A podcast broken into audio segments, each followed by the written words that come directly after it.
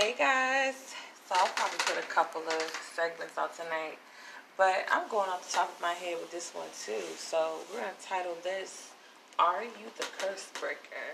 I probably should do some notes for this because it's so much I want to capture when talking about this. But um, I'm just gonna go off the top of my head. I mean, it's it's more authentic that way, anyways. But first off, what's the curse breaker? Well, in order for one to be a curse breaker, you have to be aware of the generational curses that affect your bloodline. What are generational curses? Well, hopefully you watch or listen to my segments enough to know. But if not, um, they are generations worth of affliction that affect the newcomers, the babies, the people, you know, the, the offspring later down the road. Um, what are the afflictions? Rape, molestation, abuse, um, loved ones going at with each other to the point where there's no growth, no no communication, so on. And um, I felt compelled to talk about who the curse breakers were because um, I think people have it twisted as far as they think that um, being a disciplinarian or being the one to control the family dynamic would signify or um, kind of have you thinking that that's the curse breaker when in all actuality the curse breaker is the most hated one of the family. It's the black sheep, it's the person you overlook, it's the person you count out, it's the person you don't think to consider. Those are typically curse breakers.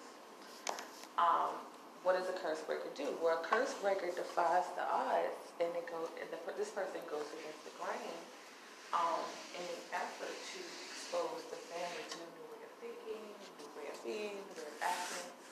And I can honestly tell you, I am definitely a curse breaker.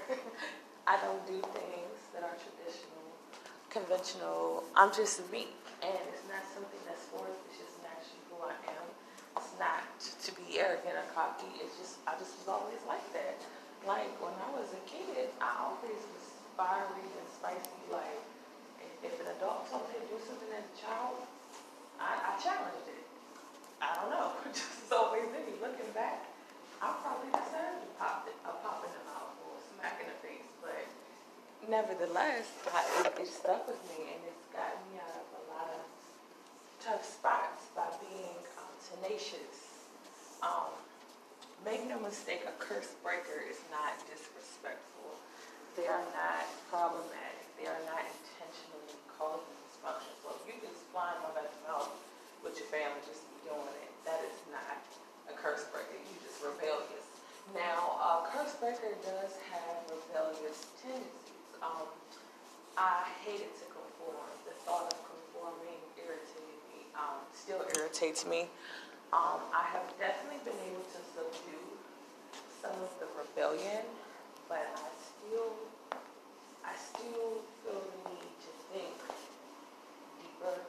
Um, if I'm told to do or think a certain way, I will still um, go over the five to come to sure it makes sense and it's not just to um, overlook another loved one. I find that when a family is under a generational curse, what it does is it ultimately causes others to be overlooked because they don't want to expose things that are already going on because of their own junk. So, like, for example, if perversion, sexual perversion runs rampant in your family, and heads up, if you got kids listening, or if you, you know, one of those clutch your pearls type people. Go ahead and log off my stuff. You know how I am.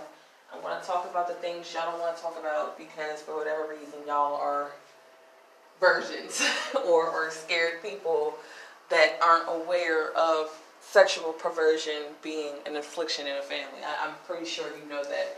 But a sexual perversion like molestation if that's running down the bloodline because uncle so and so was doing whatever or auntie so and so is doing whatever, you want to address that. You want that to be known so we don't have more children being abused. Why would you enable this abuser?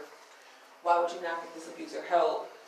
Why are you um, putting children around this person other young ladies, other young males, why are you kind of being an accessory to the sexual perversion? I don't understand that. And then expecting there not to be any sexually perverted people in the family. Doesn't make sense. The curse breaker is going to come in and they might even be tried or they might even be actually molested and they're going to be the ones that go on and speak about it and expose it. Now, what I find um, discouraging, disappointing, disappointing, and disheartening is when the curse breaker goes to expose this sort of thing and we reject this person. We make this person feel bad for stepping up rising to the occasion to call this behavior out. Why do we put this person on the outside? Why do we um, treat this person like a stepchild? Why are we making this person feel bad about speaking up on the very things that we know is true?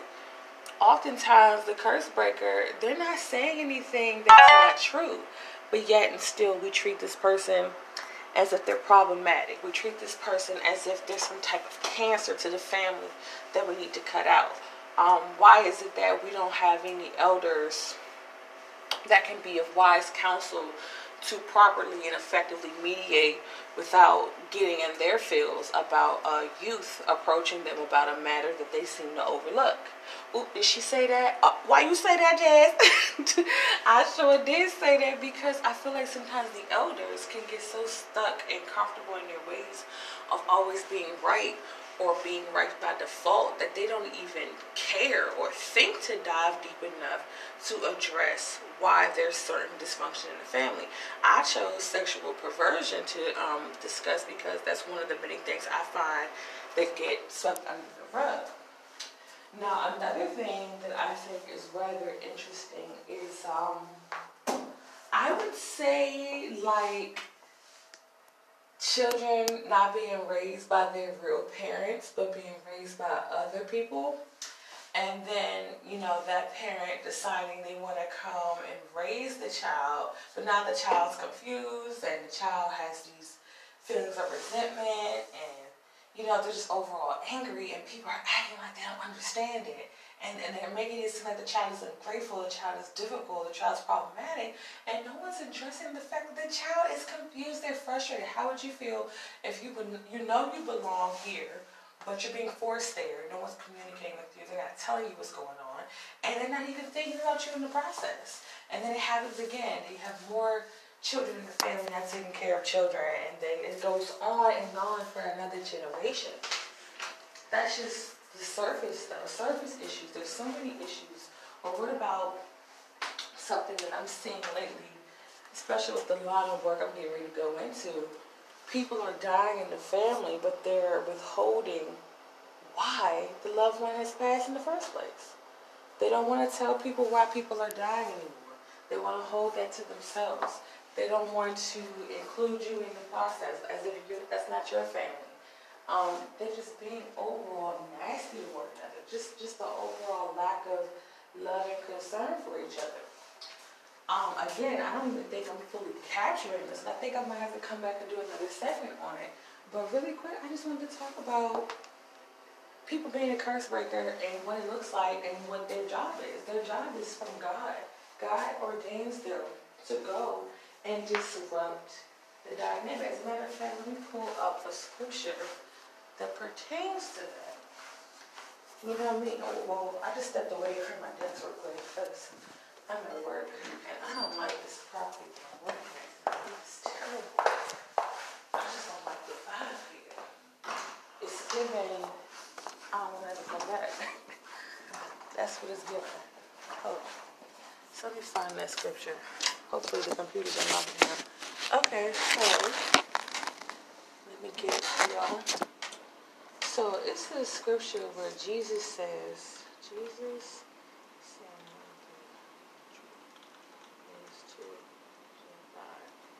Okay. Oh, where's my? Okay, there it goes. No, where is the scripture? Okay, so it's a scripture where it talks about the truth dividing us and the curse breakers. Ah, okay, so this is close.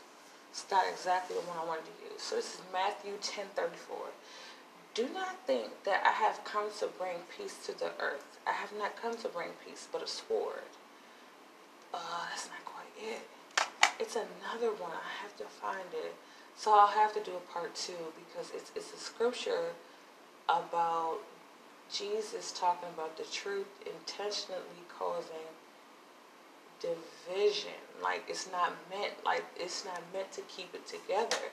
Um, so that being said, when the curse breaker reveals a lot of things that were hidden, it's going to cause an uproar. Um, I think we have a distorted image on what we believe to be family we really think that every last person that is blood is family. They are not. Some people are in your family could care less if you die, if you eat, if you've had shelter or anything like that. Now that doesn't give you the green light to mistreat them or disrespect them. It just means deal with them accordingly. Do not allow these people in just because they are family. It doesn't make sense, and it'll never. It, it, it would set you up. Like I know, um, I had a friend one time she had just found her family, and turns out like I think he wanted to stash some type of drugs in the house, something like that. And it's like, why, why, why would somebody do that to a person? Just getting to know that person, possibly land that person in jail. How do you sleep at night?